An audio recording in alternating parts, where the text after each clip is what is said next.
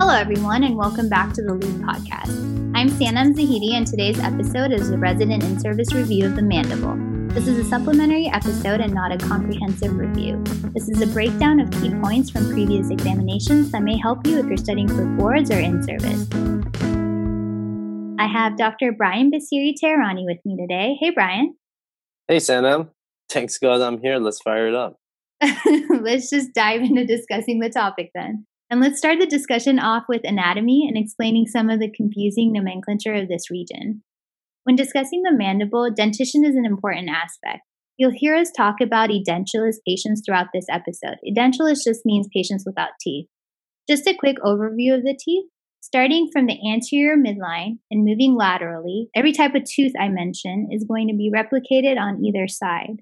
So we start with the central incisor, moving to the lateral incisor, to the canine, to the first and second premolar, and then to the first and second and third molars. Brian, can you walk us through the numbering system of the teeth?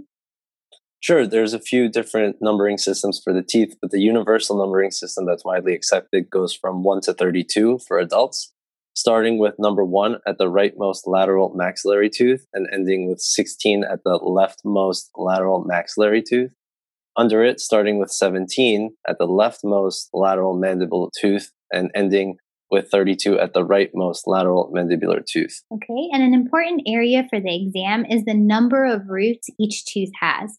So the maxillary molars have three roots, and the mandibular molars have two. I think gravity is pulling more on the maxilla, so they need that extra root to latch on to the maxilla and stay there. The rest of the teeth usually only have one root. This is important to know because sometimes we have to extract teeth that are in line with the fracture and they're preventing us from reducing the mandible. So, if all the roots of the tooth aren't extracted, then there's a potential for abscess and infection development. Each tooth root sits in a bony socket on the mandible, and that's called the alveolus. Now, we all know the mandible has different segments, but the reason this is important is because we treat different mandibular fractures differently, and it's dictated by its location along the mandible. We'll go over the different segments, but if you're a visual learner, I highly encourage you to watch us on YouTube for um, better illustrations and uh, citations. It'll kind of help you conceptualize this. So, to simplify the segments, if we're looking at the face anteriorly, the mandible is made up of a horizontal bone, which meets up with two lateral vertical bones. And each one of those vertical bones are called the ramus.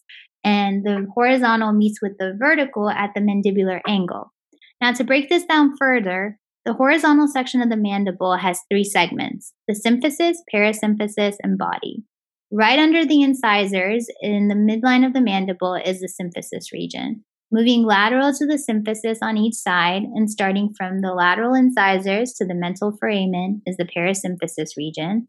And from the mental foramen to the distal aspect of the second molar is the body. The angle of the mandible attaches the body to the ramus around the third molar. The ramus, or vertical portion of the mandible separates into two processes at the most cranial portion. Anteriorly, this is known as the coronoid process. Posteriorly is the condyle. This contributes to the TMJ or the temporomandibular joint.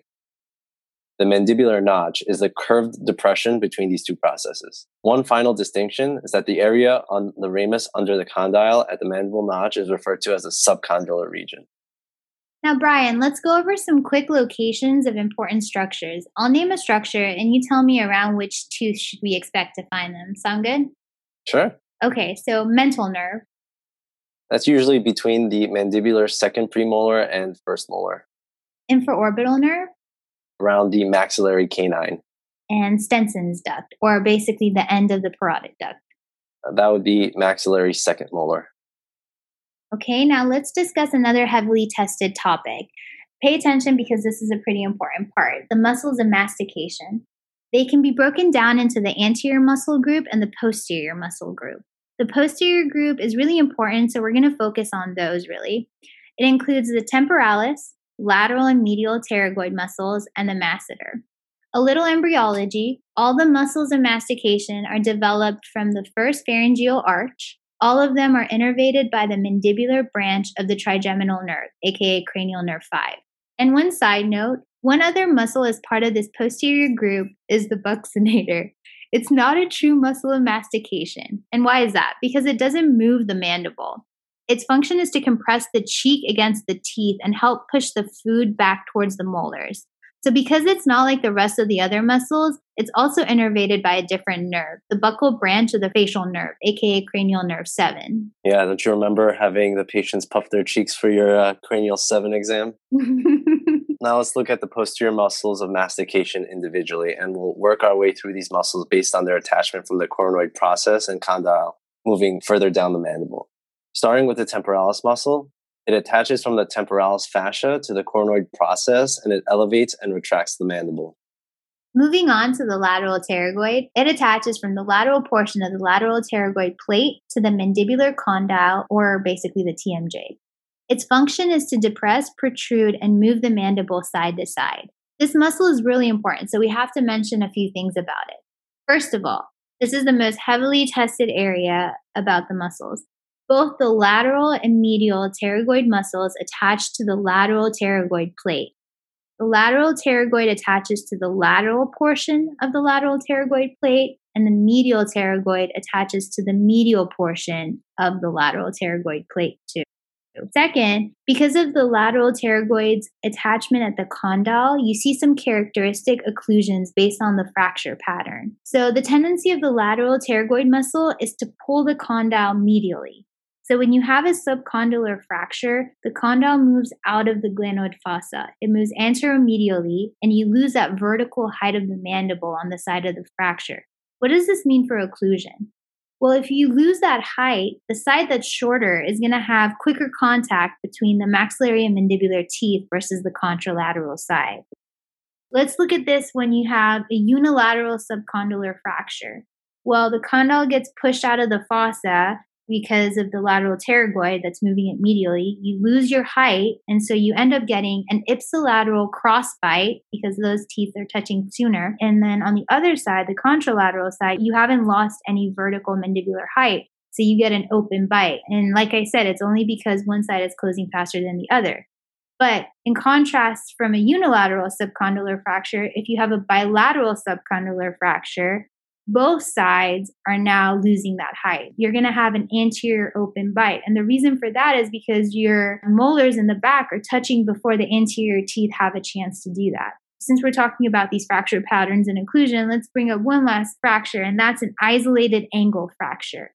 Well, with an isolated angle fracture, you're not going to lose mandibular height. So the only thing you're going to see is a crossbite on the side of the fracture. Yeah, those are very important points. And I think you talked about that very nicely. Another very important point to keep in mind, this is actually relevant clinically, is that you won't see these fracture displacements in intubated patients because they're sedated and sometimes they're paralyzed. And you won't be able to assess their movement of their jaw or their occlusion whether it's open anterior bite or a cross bite. Uh, oftentimes you have to fully evaluate them once they're extubated if that's possible. This also has come up on the in-service. Now back to the muscles. Medial pterygoid muscle, like we just said, attaches from the medial portion of the lateral pterygoid plate to the medial surface of the angle and ramus of the mandible. The function is to pull the mandible closed, medial, and forward. Together, the lateral and medial pterygoid are involved in the process of chewing and grinding.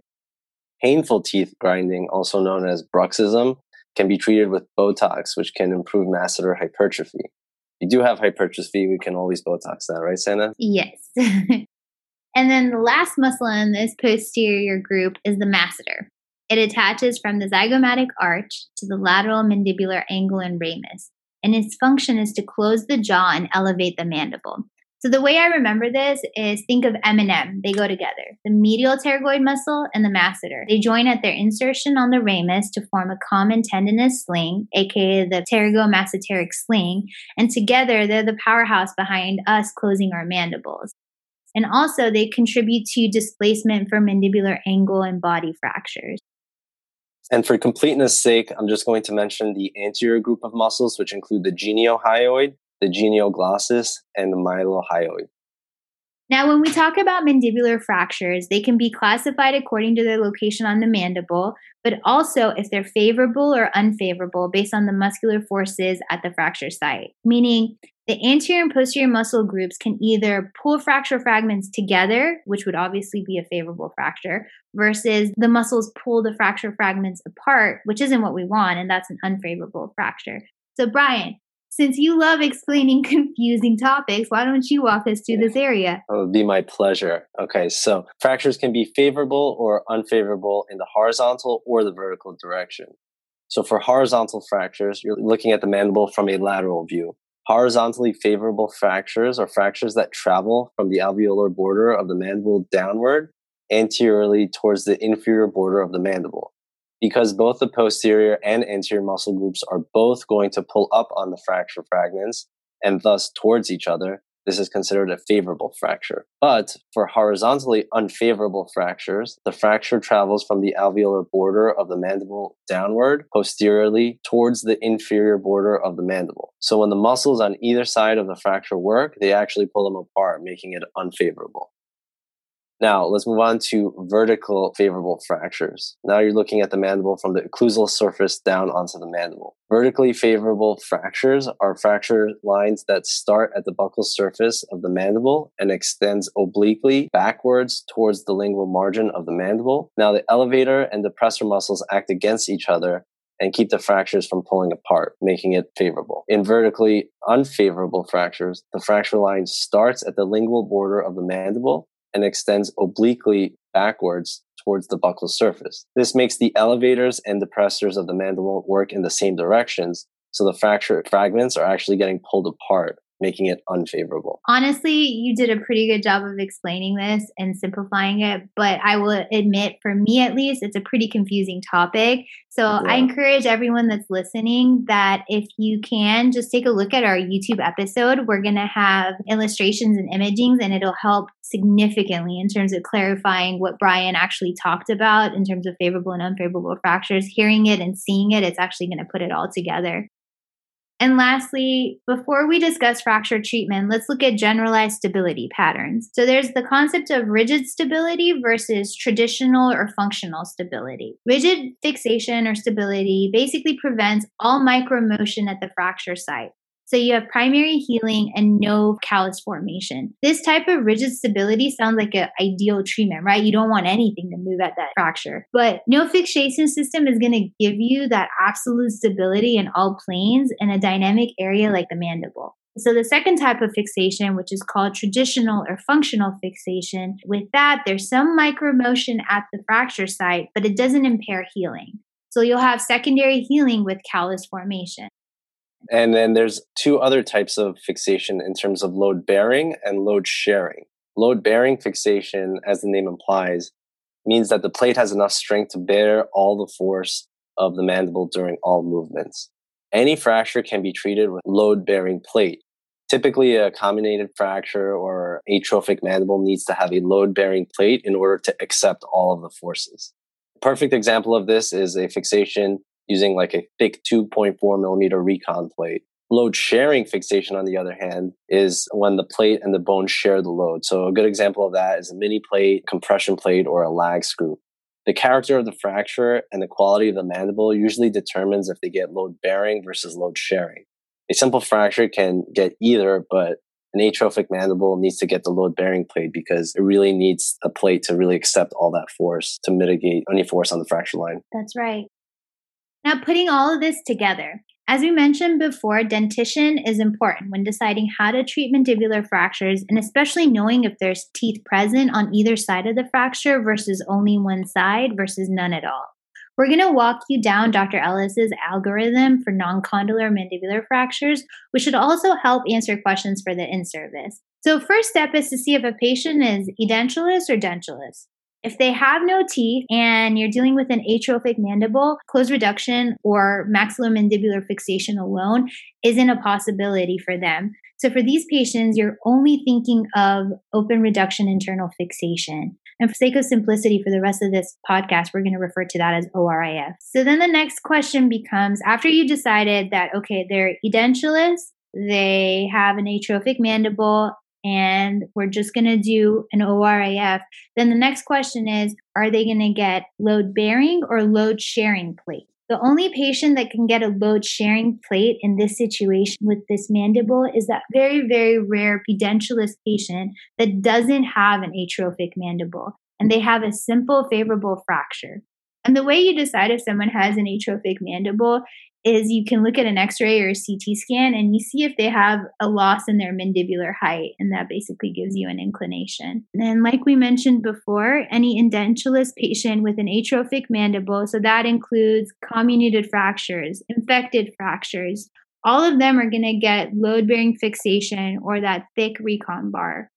Right. Now let's talk about dentulous patients. If there's teeth present on both sides of the fracture, we have two choices, either closed reduction or, ORIF. If there's teeth only present on one side of the fracture or none at all, meaning the mandibular angle or ramus, open reduction internal fixation is the only option because you won't have stabilizing forces on both sides of the fracture. Now, how do you decide load bearing versus load sharing if you go down the ORIF track? Load sharing plates would only apply to simple linear fractures with favorable fracture patterns. Everything else, including comminuted and infected fractures, need load bearing. Can't emphasize that enough. One final note about load sharing and mini plate fixation, uh, also known as a Champy system, which commonly comes up on the test, is to perform internal fixation for non comminuted angle fractures. The plate is placed along the external oblique ridge, and if you're following along on YouTube, you can see a nice picture of that. Now, moving on to condylar fractures. Whether to treat condylar fractures as closed or open open has gone through some debate throughout the years, but the safe answer for the in service seems to be regardless if it's an adult or a child, you want to do a short period of MMF for about two weeks. And it's important to note when we do MMF for other fracture sites, and this would include like a subcondylar fracture, it's usually about four to six weeks. The reason we only do two weeks for MMF for condylar fractures is because we're trying to avoid ankylosis of the TMJ. Since we're talking about condylar fractures, I think it's a good time to bring up the blood supply to the condyle because we get tested on that on the in service a lot. So, Brian, what are the three sources of blood supply for the condyle? Sure. The first and most important one is the branch of the inferior alveolar artery. The second is from the TMJ capsule itself and the third is branches from the lateral pterygoid muscle. Surgical access to perform ORIF of condyle fractures require exposure and dissection of some of the soft tissue off of the condyle, which critics argue would further diminish the blood supply to the segment of bone that has already been severely compromised. I think if it's a very small fragment or it's comminuted, it's a good point. The other point I'll make is that the exposure for these fractures are kind of painful and working in a small space. So yeah, it's never, never really fun. That's true. Our next exam favorite is the topic of osteoradionecrosis of the mandible. It's common after radiation to the jaw or bisphosphonate medication use. And the treatment can be broken down into basically three stages. In stage one, you have this exposed necrotic bone, but it, the patient's asymptomatic. They don't have any pain. There's no sign of infection like pus or erythema. So the treatment is to just observe those patients. In stage two, there's exposed and necrotic bone, but the patient has symptoms. So they have pain, they have acute signs of infection. And for these patients, you want to treat them with an antiseptic mouthwash, oral antibiotic, and superficial debridement. In stage three, not only do they have this exposed necrotic bone and signs of acute infection, but they also have, think of it as an extra complication, either a pathologic fracture or an extraoral fistula something in addition to the infection going on. And the treatment for that would then be surgical debridement. You have to resect that part of the mandible and you want to do immediate reconstruction with usually a free fibula flap. And lastly, we need to mention the anatomy around a submandibular incision because sometimes that comes up for the in-service and it's useful for putting in recon bars and bad traumas. The marginal mandibular nerve comes off the facial nerve trunk during its intraparotid course and travels along the mandibular border towards the symphysis. The nerve is located superficial to or within the superficial layer of the deep cervical fascia. So since the submandibular incision is two centimeters below the mandibular border, it's important to avoid injury to this nerve. And you want to dissect deep to the deep cervical fascia and just above the mandibular gland. Another important anatomy point is that when the marginal mandibular nerve is within one centimeter below the mandibular border, it's posterior to the facial vessels. And when the nerve is above the mandibular border, it's anterior to these vessels. This concludes our episode. Thanks for listening to our quick and non comprehensive review of the mandible. If you like our podcast, please spread the word, tell a friend, like us on Facebook, watch this on YouTube, and follow us on Instagram at the Loupe Podcast to get in the loop.